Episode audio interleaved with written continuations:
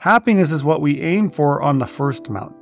Joy is a byproduct of living on the second mountain. The people who radiate a permanent joy have given themselves over to lives of deep and loving commitment. Giving has become their nature. Welcome to Philosopher Insights, the podcast that delivers wisdom in minutes a day that you can put into practice daily and strive to master over a lifetime. The podcast committed to sharing ideas that encourage you to bridge the gap between who you are today and the person you aspire to be in the future.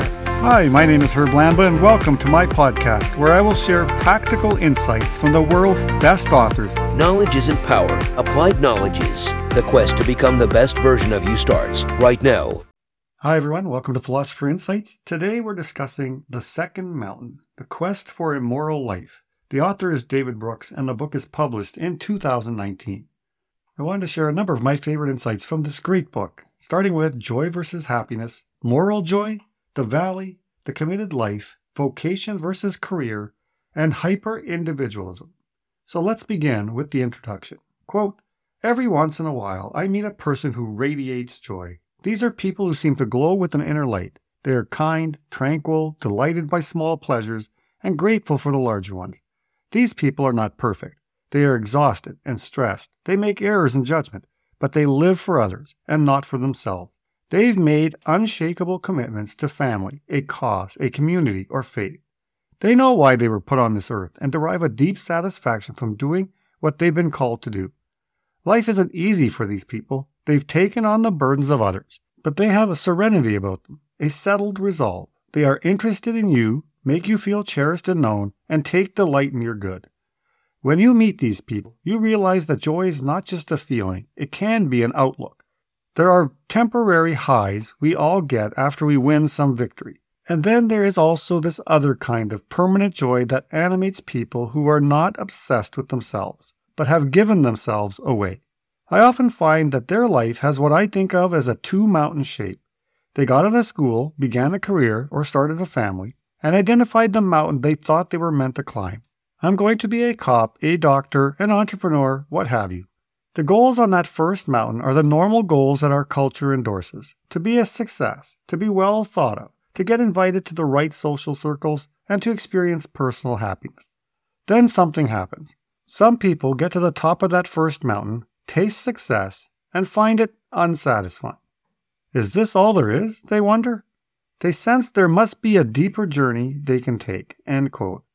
This is just a portion of the incredibly well written introduction of the book. The introduction will have you seriously questioning your current view on success and whether life is actually more about something more gratifying joy. The first mountain is all about building up the ego and includes all the things that society today tells us make you happy and successful. But the second mountain is about eliminating the ego and losing yourself to something bigger than just you. The second mountain is other centered and more about contribution. Quote, the first mountain people are often cheerful, interesting, and fun to be around. They often have impressive jobs and can take you to an amazing variety of great restaurants. The second mountain people aren't averse to the pleasures of the world, but they have surpassed these pleasures in pursuit of moral joy a feeling that they have aligned their life towards some ultimate good. If they have to choose, they choose joy. End quote. Wow. I literally get chills reading the passage.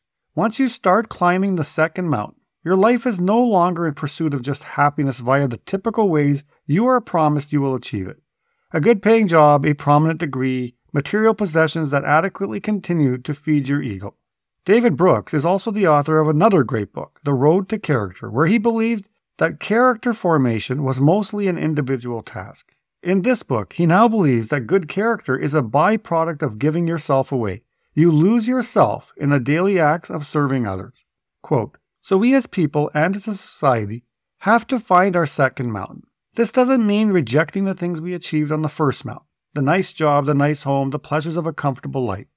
Most of the time, we aim too low. We walk in shoes too small for us. We spend our days shooting for a little burst of approval or some small career victory. But there's a joyful way of being that's not just a little bit better than the way we are currently living. It's a quantum leap better. End quote. I was amazed at the eloquence with which Brooks expresses his message throughout the book. So let's continue with the first big insight that is still part of the amazing introduction. the distinction between happiness and joy. Insight number one joy versus happiness, the difference. Quote, happiness involves a victory for the self, an expansion of self. Happiness comes as we move toward our goals when things go our way. You get a big promotion, you graduate from college. Happiness often has to do with some success, some new ability, or some heightened sensual pleasure. Joy tends to involve some transcendence of self. Joy is present when mother and baby are gazing adoringly into each other's eyes, when a hiker is overwhelmed by the beauty in the woods and feels at one with nature. Joy often involves self forgetting. Happiness is what we aim for on the first mountain. Joy is a byproduct of living on the second mountain. End quote. Brooks suggests that happiness is the correct goal for someone on the first mountain, but with the one life we are given, we need to move beyond happiness towards joy. You are always in pursuit of happiness, but joy is something that rises inside you. Happiness is generated via accomplishments, but joy in life comes from offering gifts to this world. It's very common to hear people claim they will be happy when they get that promotion, they make X amount of money, or they can finally purchase that dream home. These are prime examples of society putting a hold on happiness for some date in the future. If X insert event here happens, then I'll be happy. Insight number two moral joy. Brooks refers to moral joy as the highest level of joy. The other forms of joy discussed in the book flow, collective effervescence, celebratory dance, emotional joy, and spiritual can be potentially explained away by temporary changes to chemicals in the brain. This is where moral joy is different because it can be permanent. Quote, the people who radiate a permanent joy have given themselves over to lives of deep and loving commitment. Giving has become their nature, and little by little they have made their souls incandescent. There is always something flowing out of the interiority of our spirit. For some people, it's mostly fear or insecurity. For the people we call joyful, it's mostly gratitude, delight, and kindness.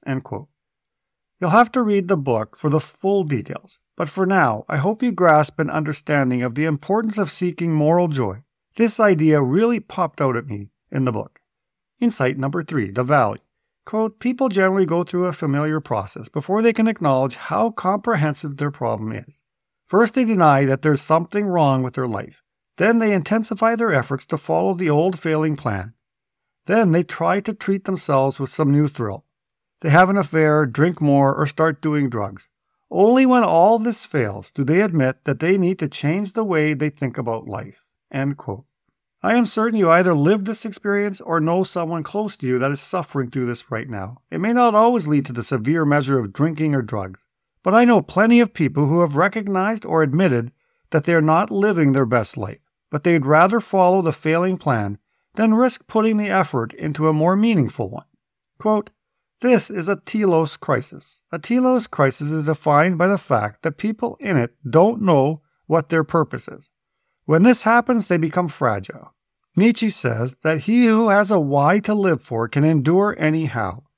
If you know what your purpose is, you can handle the setbacks. But when you don't know what your purpose is, any setback can lead to total collapse. The author refers to two forms of the telos crisis. One, walking.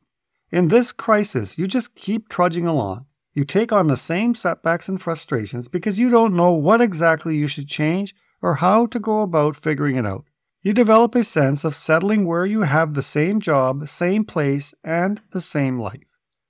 I can honestly say I lived the experience until recently. I have known for at least 10 to 12 years that a bigger calling exists for me, but I was struggling to understand what that purpose was and I just felt paralyzed by not knowing what I could do to pursue a new direction. I have a full time job, I have a family, and I have a full schedule. So, how do you expect me to pivot in a land of uncertainty to pursue the purpose that has not been defined for me yet? This was the dialogue that kept me glued to my current situation until I hit that moment of decision and made the smallest effort to pursue possibilities. Now, full disclosure here that first step led to many more failures and frustrations, but to make a long story much shorter, if I had never summoned up the courage to venture out, I would have never experienced the clarity I feel now. On the positive side, I look back at all that I've learned along the way, the connections I've made, and the habits that I've developed as a result of making the decision to pursue something more meaningful. If you find yourself in a telos crisis, my suggestion is to start taking baby steps. Start dipping your foot in the water and see what resonates. Take the action now so you don't suffer from regret at the end of your life. You'll be much more satisfied knowing you tried your best than to realize you didn't even have the courage to begin. Number two, sleeping. Quote, in this version, the sufferer is just laid low, crawls into bed, and watches Netflix. His confidence is shot. He's paralyzed by self focus. He has that weird and unwarranted conviction that it's too late for him. Life has passed him by. Other people's accomplishments begin to bring real pain as the distance between their apparent swift ascent and his pathetic stasis begins to seem hopelessly wide. First, I feel like I've mastered this one in my lifetime. That nagging feeling that it's too late to try now. I should have awakened to these ideas when I was younger. I have learned through my experience and by reading about others, it's never too late to start, not on something this important. Second, today we live in a society that has become experts at masking their reality. The people who have the perfect Facebook profiles, LinkedIn accounts, or are constantly boasting about their successes are the ones that are likely the most anxious and stuck when it comes to the future. Insight number four the committed life. Commitments build moral character. Quote, Why would I spend my weekends playing golf when I could spend my weekends playing ball with my children? In my experience, people repress bad desires only when they are able to turn their attention to a better desire. When you are deep in commitment, the distinction between altruism and selfishness begins to fade away. Moral formation is not individual, it's relational. Character is not something you build sitting in a room thinking about the difference between right and wrong and about your own willpower. Character emerges from our commitments. If you want to inculcate character in someone else, teach them how to form commitments temporary ones in childhood, provisional ones in youth, permanent ones in adulthood. Commitments are the school for moral formation. End quote. Brooks highlights the importance of committing to four things vocation, marriage, philosophy and faith, and community. Let's take a closer look at two of the four areas of commitment. Insight number five vocation versus career. Quote, the thing everybody knows about finding a vocation is that it's quite different from finding a career. When you have a career mentality, you take inventory of your talents. What are you good at? What talent has value in the marketplace? Then you invest in your abilities by getting a good education. You strategize the right route to climb upward towards success. You reap the rewards of success, respect, self esteem, and financial security. In the vocation mentality, you're not living on the ego level of your consciousness, working because the job pays well or makes life convenient. You're down in the substrate some activity or some injustice that is called to the deepest level of your nature and demanded an active response. I love that distinction between career and vocation. Most people believe the path to happiness and joy are building a successful career, but run the danger of realizing partway up that first mountain that life has a more substantial meaning, and that what is required for true joy is to tap into the vocation mentality. Quote, Vocations invariably have testing periods, periods when the costs outweigh the benefits, which a person must go through to reach another level of intensity. At these moments, if you were driven by a career mentality, you would quit. You are putting in more than you're getting out. But a person who has found a vocation doesn't feel she has a choice. It would be a violation of her own nature, so she pushes through when it doesn't seem to make sense. End quote. On my journey over the past two years or so, I have seen plenty of examples of people who are pursuing a vocation, but treating it like a career. They simply don't have the resolve to keep going because the results of their efforts are not showing up as per their expectations. Insight number six community, hyper individualism. Quote, the first mountain is the individualist worldview, which puts the desires of the ego at the center.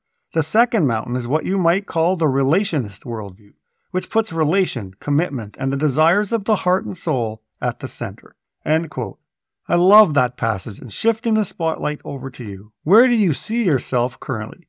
Are you a hyper individualist driven by your ego's desires, or have you started your climb of the second mountain and focused on making your life journey about serving others?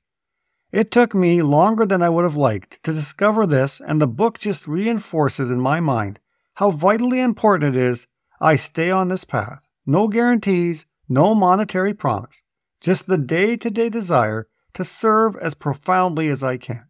Quote, the core flaw of hyper-individualism is that it leads to a degradation and a pulverization of the human person. It is a system built on the egoist drives within each of us.